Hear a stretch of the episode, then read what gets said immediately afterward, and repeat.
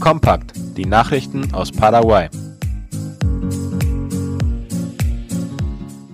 Die längste Brücke von Ñembucú ist eröffnet worden.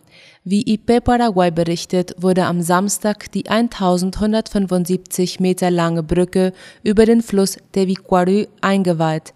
Die ersten Fahrer, die das imposante Bauwerk nutzten, um den Fluss zu überqueren, drückten ihre Aufregung und Freude darüber aus, Protagonisten eines historischen Ereignisses zu sein. Diese Brücke wird aber nur vorläufig geöffnet. Vom 10. bis zum 29. Januar wird sie nämlich gesperrt, damit der auf dem Plan stehende Belastungstest durchgeführt werden kann. An der Costanera findet diese Woche eine Landwirtschaftsmesse statt. Die Messe unter dem Motto Año Paja wird vom Ministerium für Landwirtschaft und Viehzucht MAG organisiert, wie IP Paraguay schreibt.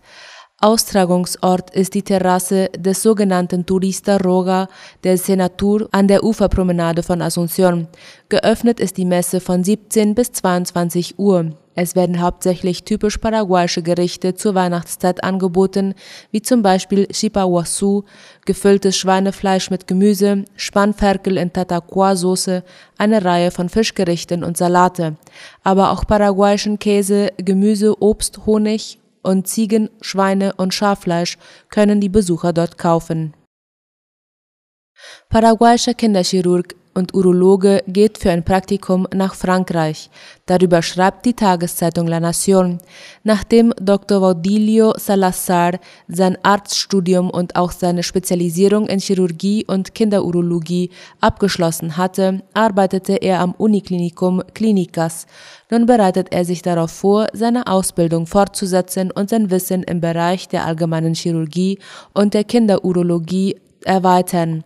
Salazar wird ein Praktikum in dem Krankenhaus von Dijon in Frankreich machen, mit dem die Medizinfakultät der Nationalen Universität von Asunción ein Kooperationsabkommen geschlossen hat.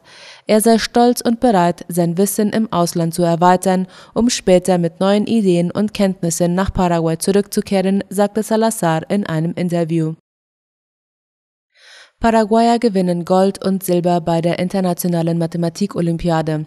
Drei Schüler aus der Stadt Encarnación im Departement Itapúa haben bei der Internationalen Mathematik-Olympiade in Kolumbien eine Goldmedaille und zwei Silbermedaillen gewonnen, wie Ultima Hora berichtet. Nayuda Yusakanashi konnte sich die Goldmedaille sichern, während Hussein Babir und Fabricio Ibarra Silbermedaillen gewannen. Die Veranstaltung für Studenten fand virtuell statt. Senat verabschiedet Gesetzentwurf zur Regulierung von Bitcoin-Handel und Mining. Wie Latina Press schreibt, hat der Senat am Donnerstag einen Gesetzentwurf verabschiedet, der den Kryptohandel und das Mining im Land regulieren und kommerzialisieren würde. Senator Fernando Silva Facetti, einer der drei Senatoren, die das Gesetz unterstützen, bestätigte die Verabschiedung auf Twitter und sagte, dass das Gesetz nun auf die Beratungen der Abgeordnetenkammer im nächsten Jahr warte. Laut Facetti zielt der Gesetzentwurf, der im Senat intensiv diskutiert wurde, darauf ab, die Industrie und Kommerzialisierung von Kryptowährungen wie Bitcoin in Paraguay zu regulieren. Das Kryptogesetz konzentriert sich auf zwei wichtige Bereiche der Branche, Kryptowährungstransaktionen und Mining-Aktivitäten.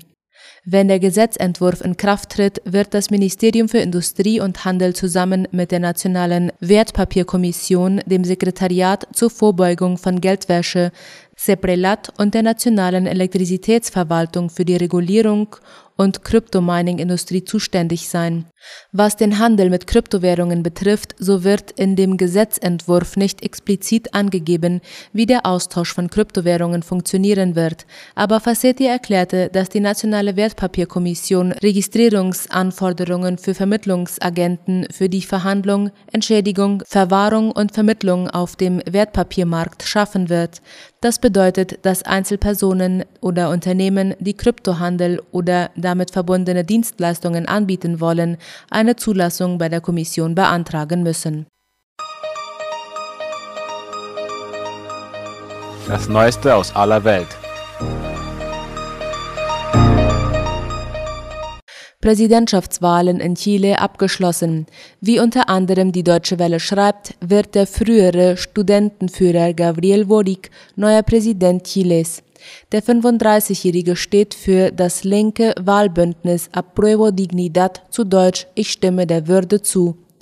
Wie die Wahlkommission in Santiago de Chile mitteilte, bekam Gabriel Boric in der Stichwahl am Sonntag knapp 56 Prozent der Stimmen.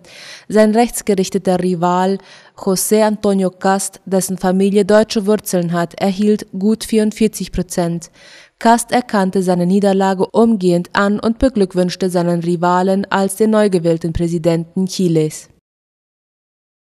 Widerruf der Tennisspielerin Peng. Die Kontroverse um Peng Shuai, ihrem Vorwurf eines sexuellen Übergriffs und ihr darauf folgendes Verschwinden hat eine neue Wendung genommen. Laut der Deutschen Welle spricht die chinesische Tennisspielerin nun von Missverständnissen. In einem ersten öffentlichen Statement seit ihrem Verschwinden hat Chinas Tennisstar Peng Shuai die Vergewaltigungsvorwürfe gegen den ranghohen kommunistischen Parteifunktionär Zhang Gaoli bestritten. Die 35-jährige Peng äußert sich in einem Videointerview der in Singapur erscheinenden chinesischsprachigen Zeitung Lianhe Zaobao. Da sagt sie und meint nie etwas über eine sexuelle Belästigung gesagt oder geschrieben, weder jemanden beschuldigt zu haben. Sie fühle sich missverstanden. Es war das erste Mal, dass sich Peng Shuai vor laufender Kamera direkt dazu geäußert hat. Schwerer Taifun auf den Philippinen. Wie die Tagesschau berichtet, hat der Taifun Rai schwere Schäden auf den Philippinen verursacht. Wie die Polizei mitteilte, starben bei dem Durchzug des bislang heftigsten Wirbelsturms in diesem Jahr 208 Menschen. Die Opferzahl könnte allerdings weiter steigen. 52 Menschen wurden den Angaben zufolge vermisst. Mehr als 300.000 Menschen mussten fliehen, viele von ihnen können nicht in ihre Häuser zurückkehren. Zahlreiche Dächer flogen von Häusern, Strommasten stürzten um und mehrere Dörfer wurden überflutet. In vielen Gebieten wurden die Stromversorgung und das Telefonnetz lahmgelegt. Auch Krankenhäuser wurden beschädigt. Rai war am Donnerstag mit Windgeschwindigkeiten von bis zu 195 Kilometern pro Stunde auf Land getroffen. Die Einstufung als Supertaifun entspricht einem Hurrikan der Kategorie 5 in den USA. Weltweit ereignen sich in der Regel etwa fünf Stürme dieser Stärke pro Jahr. Rai traf die Philippinen zum Ende der Taifunsaison. Die meisten heftigen Wirbelstürme entwickeln sich zwischen Juli und Oktober. Menschenrechtsverletzungen an der Belarus-Grenze. Wie der österreichische Rundfunk bekannt gegeben hat, wurden heute neue Beweise für Gewalt und Menschenrechtsverletzungen an der belarussisch-polnischen Grenze vorgelegt. Zeugen haben der Menschenrechtsorganisation Amnesty International erzählt, dass Erwachsene und Kinder von belarussischen Sicherheitskräften geschlagen und bedroht werden. Zudem dürfen die Menschen die Grenzlager nicht verlassen und müssen mit wenig Essen überleben. Unterkunft und sanitäre Einrichtungen sind hier nicht vorhanden. Die meisten, die es über den Grenzzaun nach Polen schaffen, werden sofort von polnischen Soldaten aufgegriffen und nach einigen hundert Metern zurückgedrängt. Seit Jahresbeginn sind Tausende von Menschen über Belarus an die EU-Außengrenzen zu Polen, Litauen und Lettland geflohen. Dort müssen viele Flüchtlinge unter erbärmlichen Bedingungen kampieren, weil sie von den EU-Staaten abgewiesen werden. Wegen des Andrangs hat Polen Zehntausende Soldaten an der Grenze im Einsatz. Dem belarussischen Machthaber Alexander Lukaschenko wird von der EU vorgeworfen, dass er die Geflüchteten gezielt an die EU-Außengrenzen schleust. Somit wolle er Druck ausüben und die EU-Sanktionen vergelten. Die Vorwürfe werden jedoch zurückgewiesen. Die Wahlbeteiligung in Hongkong fällt auf Rekordtief. Vor fünf Jahren hatte die Wahlbeteiligung in Hongkong noch bei 58 Prozent gelegen. In diesem Jahr waren es mit 30 Prozent nur etwas mehr als die Hälfte. Wie der ORF berichtet, haben in diesem Jahr nur 1,35 der 4,5 Millionen Wahlberechtigten in den Wahlen ihre Stimme gegeben. Die weiteren Ergebnisse sollen im Laufe des Tages vorliegen. Wegen der mangelnden freien Wahlmöglichkeiten wurde die Abstimmung nach dem neuen Wahlsystem von vielen Hongkongern boykottiert. Zwar waren die Wahlen zum Legislativrat in Hongkong niemals völlig frei, doch in diesem Jahr konnte die Bevölkerung nur noch über 20 der 90 Abgeordneten Mandate bestimmen.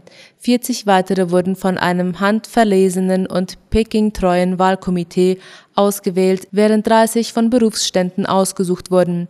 Es wurden zudem nur Kandidaten zugelassen, die als Patrioten eingestuft wurden. Mitglieder der kritischen Demokratiebewegung waren damit ausgeschlossen.